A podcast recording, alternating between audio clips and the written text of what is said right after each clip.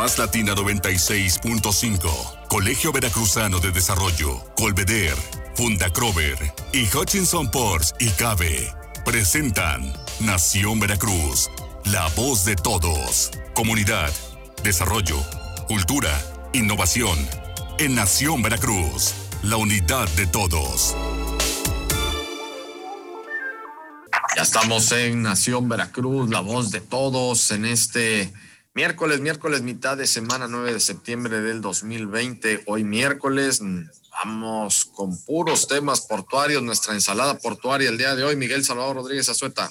Efectivamente, muy buen miércoles, eh, con doblado ánimo, con noticias que, por un lado parecen que son muy malas dentro de la vacuna que, este, que se retrasó, pero por el otro lado pues vamos a invitarle unos bolovanovskis a los rusos para que, parece ser que ellos son los que ya tienen la, vacuna que va a ser efectiva. Así que ya le ganaron, ya le ganaron, ya están ganando la, la, carrera en los rusos. La carrera como la, del espacio. Como, la del espacio, exactamente, con la de la vacuna del COVID. Mi querido Ramón Abascal Cisneros, productor de Portuario TV, ya lista, eh, lista nuestra ensalada portuaria. Buenos días. ¿Qué tal? Muy buenos días, eh, Salvador Jorge, a todo el público de 96.5 más Latina en Nación Veracruz. Así es, este, muy buenos días a todos los que nos escuchan, a la gente de producción también, saludamos. Eh, sí, traemos una ensalada portuaria, eh, tenemos este, la estadística de agosto, vamos a platicar este, sobre, sobre el reporte de esta, de esta estadística y escuchando lo que decía este, hace rato este, eh, Miguel, sobre, sobre el, pues la competencia, pues, pues bien, este, y atinadamente los rusos le pusieron Sputnik a la, a la vacuna, como lo fue en su momento esa sonda, eh, este, ese satélite, ese primer satélite que, que orbitó la Tierra, donde le ganaron la partida a los gringos la carrera espacial. Este, y bueno, pues este, muy atinadamente y, mediáticamente este, y bien pensado le ponen el mismo nombre y, este, y es muy probable que, ganen la partida. Pero bueno, pues aquí no lo importante, yo veo que todas las empresas farmacéuticas y todos están debatiendo y compitiendo. El chiste de esto es de que realmente no compitan este, por competir, sino pues aquí que hay un beneficio real y que si van a hacer la vacuna, pues que sí funcione, ¿no? Porque finalmente pues de eso se trata.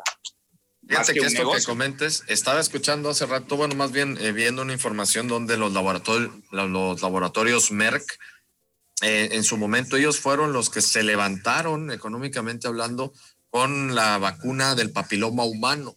¿Y saben cuántos tiempos se llevaron para en investigación para sacar la vacuna 10 años. 10 años. 10 años la vacuna, ¿no? Entonces, a cómo vamos con las cuestiones. Pero a ver, vamos a regresar a temas portuarios y a ver, algo importante que estábamos comentando aquí para tomarlo de inicio, la competitividad de eh, Ramón. Es decir, aquí eh, los puertos también pelean por esta competitividad. Vamos a hoy a analizar las cifras, los números, las estadísticas, pero algo muy importante que sí hay que recalcar de antemano todas las cifras de todos los puertos van a estar muy por debajo comparadas, por ejemplo, al año anterior, porque por lo mismo que estamos viviendo actualmente, la pandemia ha trastocado completamente la vida de todo el mundo. Entonces vamos a, vamos a partir desde ahí, ¿no? Tener sí, así es. de referencia eso, ¿no? Sí, así es. Y bueno, y, podemos pensar en que este, son los puertos del país, pero no. Son los puertos a nivel mundial que han este, pues, sufrido este, pues esta baja en sus niveles de mercancías, en, su, en, lo que es el trasiego de las, de las, este, de todo lo que es la, la, eh, la, carga que entra y sale por un puerto. Y, este, y bueno, pues algo que tú decías que también eh, vale la pena eh, este, apuntar un poquito más al respecto es en esa competitividad que existe entre los puertos. Lo curioso es que dentro de los puertos también las mismas terminales pueden competir por la carga. De hecho, yo en este puerto eh, actualmente no lo es así, pero sabemos que en un futuro pues hay un proyecto para que se instale otra terminal de contenedores pues tan grande como lo es la de Hutchinson, ¿no? O, este, o de ese nivel como para competir, ¿no? Yo lo he visto en otros puertos, como, como hay dos empresas de este tipo, este, no necesariamente eh, eh, de, de, Hutchinson y, y, Mex o, otras, este, otras eh, terminales que, operan también este tipo de, nivel de carga en contenedores. sino este, también graneleros, también este, movimiento de autos, en fin, hay mucha competencia también dentro de los puertos, dentro de las sesionarias, se pelean la carga, pues ellos son los que buscan los clientes, ¿no?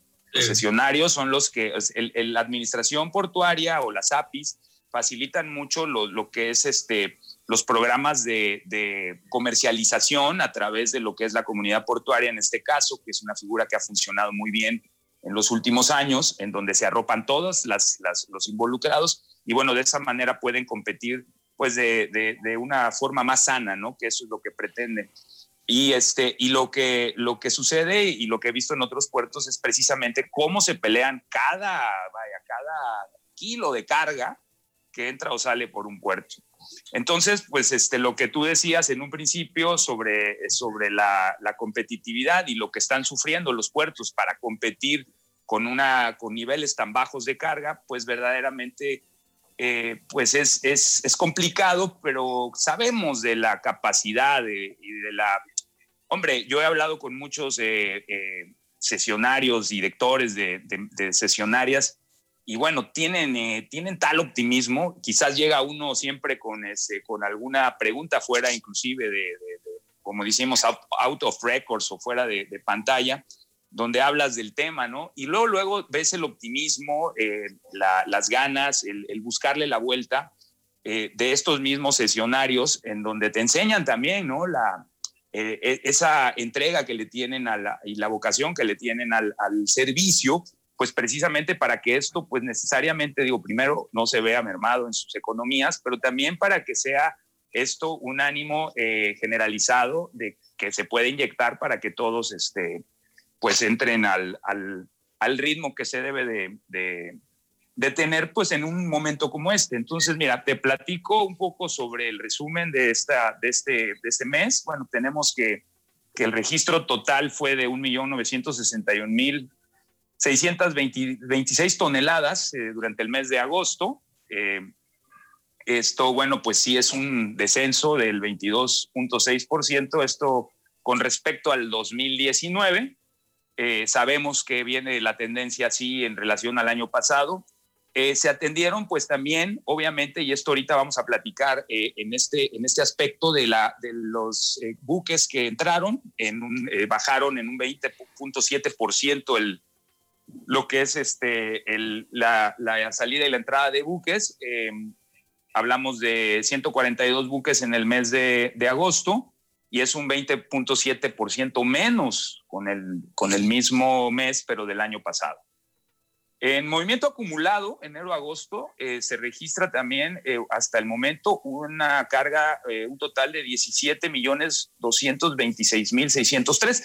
Si, si, nosotros vemos esta cifra y, y, nos volteamos al año 2004, 2005, 2006, esos eran los totales por un año. Entonces digo, aunque sí tenemos un descenso en el, del 9.5%, no, podemos pensar que en su conjunto no es demasiado, o sea, podría ser más. Yo creo que aquí le aplaudo muchísimo nuevamente a los sesionarios y a todos los involucrados en la cadena logística, porque bueno, pues de alguna manera también tiene que ver que el producto se fabrique, que la necesidad del cliente se presente. Esto es una cadena, como lo hemos presentado en otras ocasiones, una cadena logística de muchos pasos que suceden para que la carga pase por el recinto portuario. O sea, hay, un antes y hay un después.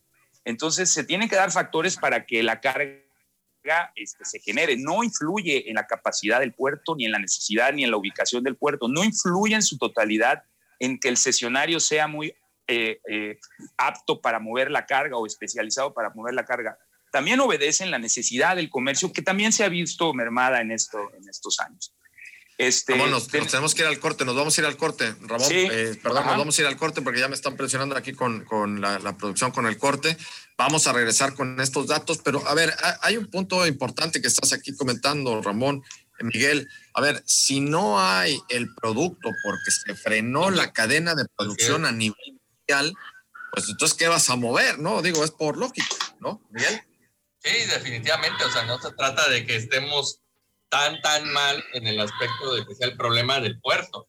La situación es que al no haber este movimiento, como bien señalas, pues ¿qué vas a mover? O sea, los autos sí, porque se siguen vendiendo, pero hay otros productos que no, no, no se pueden. No, y hasta eso cayó. exactamente, eso iba a decir. cayó porque las, las automotrices pararon, la producción aquí en México pararon. No, y si quieres, ahorita después del corte comentamos, porque yo tengo un, este, eh, un tema que, que platicar al respecto, o una visión que yo tengo al respecto sobre el tema de los automóviles. Pero si quieres al corte.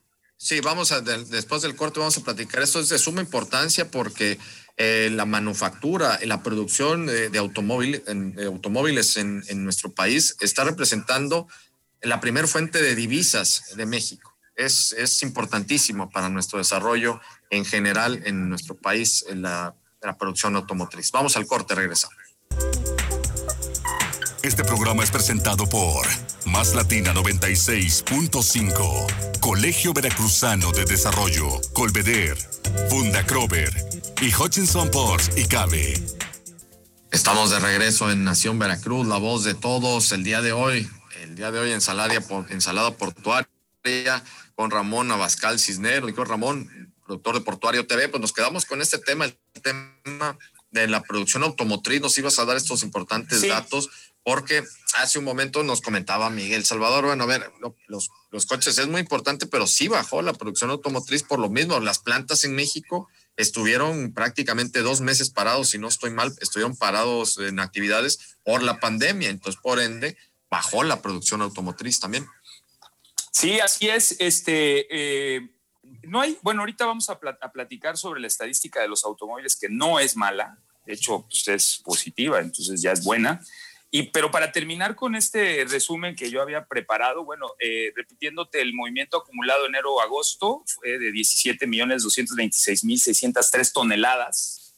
Es un descenso del 9.5 con respecto al 2019 y eh, se, han, se han eh, atendido 1.227 buques, 7.7% menos. Es importante medir el, el tema de los buques porque, bueno, pues ahí también hay mucho de la de la ganancia de un puerto. Entre más buques entren y entre más servicios este, requieran en, el, en, la maniobra, pues es mejor para, son ingresos para la administración portuaria, para, la, para, la, para el mismo puerto, para la, para la manutención y mantenimiento, dice. Bueno, también este, hablando del granel mineral, eh, se, se, hubo un incremento, aquí es importante, del 2%, en el granel agrícola del 1% y de los fluidos e hidrocarburos del 5.9%. Eh, eh, descendieron las cargas sueltas y las contenerizadas, eh, la contenerizada con un 16.4%, y los autos descendieron 39.4% en relación al acumulado. O sea, ahorita voy a ir por mes, este, por el, en relación al mes anterior. en el acumulado de los TEUs este, se han registrado hasta el momento un movimiento de 641.561 TEUs, que son estas cajas que se conocen como contenedores, eh, 41.921 los, los ha movido CICE, el 56.6%, y EICABE, eh, el, el, otro, el otro tanto, eh, junto con otras empresas. Pero bueno, hablando este, de, de, ya de los temas particulares y de los automóviles, bien decías, ¿no? Hace rato, que bueno, pues esto obedece a, la, a que, la, a la, que la, la carga automotriz este, descendió por el efecto que produce el fabricar o no fabricar autos y autopartes también, ¿eh? Porque las los autopartes también son partes muy importantes que se mueven por los puertos y son muchísimas. Inclusive eh, lo que se pretende en un futuro es que la, lo que es Bahía Logística tenga áreas de, de, valor agregado para que inclusive esas autopartes queden aquí y entonces vengan y se terminen de ensamblar este, automóviles. Eso le puede dar un plus adicional al puerto y seguramente va a pasar eso es inevitable que llegue a pasar en un futuro. El, el, este, en el tema de, de los automóviles, eh, en relación al, al periodo eh, que tiene que ver con enero-agosto del, del este, y, y, la comparación, repetimos, este, hablamos de un 39.4, pero si nosotros nos podemos saber lo que sucedió hace dos meses, estábamos en 48 punto y algo, ¿no? Entonces, bueno, pues hemos ido recuperando. ¿Qué va a suceder? Yo creo, y esta es la, postura personal que yo tengo, no te estoy hablando porque tenga esa información, pero yo puedo entender que como quiera que sea, la demanda también ha caído. Por eso decía al principio, es muy importante que en la cadena logística pues exista también, pues eh, aparte de la producción, pues obedece a la demanda. Y es que eh, los carros, igual este año, pues está planeando, que ya se pueden fabricar, aunque ya se pueden producir, pues eh, un número menor a la venta, porque es lógico que las mismas ventas y la necesidad de los autos ahorita no son prioritarias. La gente no va a comprar autos primero que atender otras cosas de salud o cosas que tengan que ver con el futuro o con el ahorro, ¿no? Como lo estamos viendo, este, yo en mi caso personal, pues ya estoy viendo hasta la, necesidad de vender un carro, ¿no? Para, para no tener que cargar ya con esa, pues con esa, este, con ese gasto extra, ¿no? Y así, bueno, pues este, eh, los que de alguna forma tenían pensado cambiar su carro, pues este año ya, la, ya no lo van a hacer, la gran mayoría. Entonces, bueno, pues eso es, eh, eh, es muy lógico que en las empresas armadoras, pues en lugar de fabricar mil que puedan hacer ahorita, pues a, van a hacer a lo mejor 400 o a lo mejor este, un número menor. No lo sé, ahí sí no tengo yo el dato, pero yo supongo que esto es lo que está sucediendo. Por eso el ritmo en, el, en la recuperación de, la, de, este, de esta mercancía, pues no va a ser así rápidamente eh, alcanzado o alcanzable el, el, tema que se traía o el nivel que se traía en el, en, el porcentaje de esta carga, ¿no? Y bueno, pues hay algunas que sí tienen ciertas necesidades, como lo son los fluidos, que de alguna manera se está viendo ya muy, eh, me da mucho gusto decirlo. Yo siento que Veracruz está especializando cada vez más en el tema de fluidos. Ahora con la nueva terminal de Yenova, pues esto todavía le va a dar otro plus más al, al, al movimiento de esta, de esta mercancía y que, que tiene. Perdón, una pregunta nada más. Yenova ya está operando, ¿verdad? En la nueva. No, no, no, todavía, no, no, no, Es, la es la única terminal que, que todavía no. Este, ah, la de Graneles es la que está, Gramosa es la sí, ¿no? Gramosa, Petra, Gramosa Petra ya tiene una autorización, ya están este, ellos este, operando dentro de su, de su terminal aunque todavía, bueno, están por este, recibir su primer este, barco oficialmente, están haciendo pruebas, pero bueno, ellos ya lo pueden hacer, ya este, es una...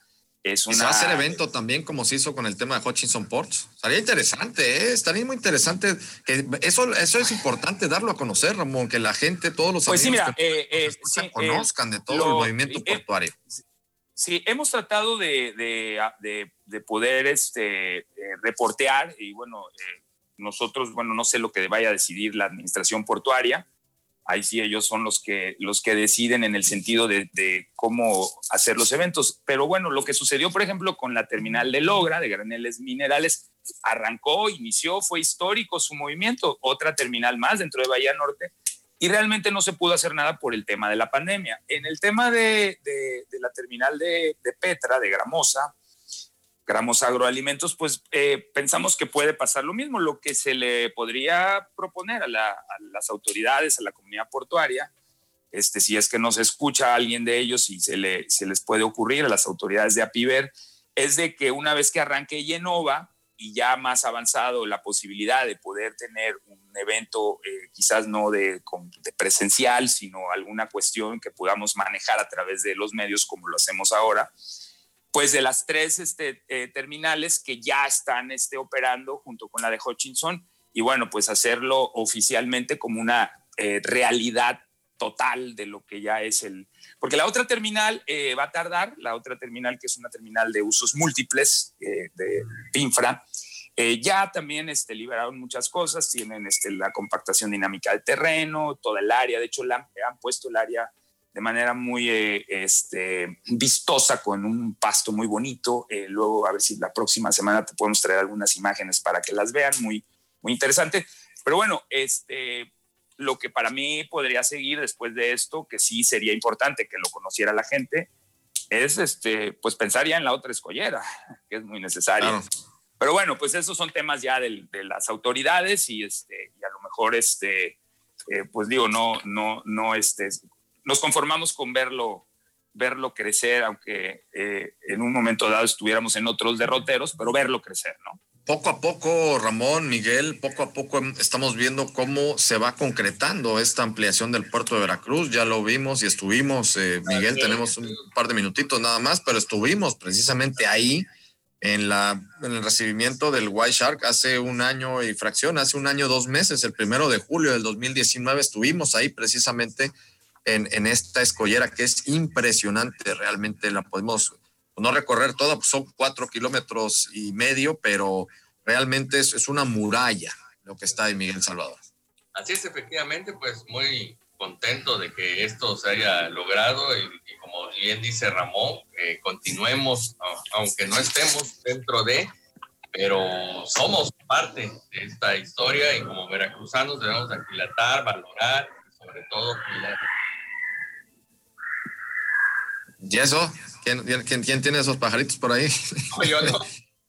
Se oyen unas urracas por ahí así, unas. Ah, no, son unos, este, no, no, no, son unos periquitos que mi abuelita ah, me, dejó hace muchos años y pues no, esos, esos son los que van a ver la, e, esos sí van a ver la, la evolución del puerto porque pues, yo creo que me van a enterrar a mí los, los loritos esos porque qué bárbaro, cómo, cómo viven, ¿eh?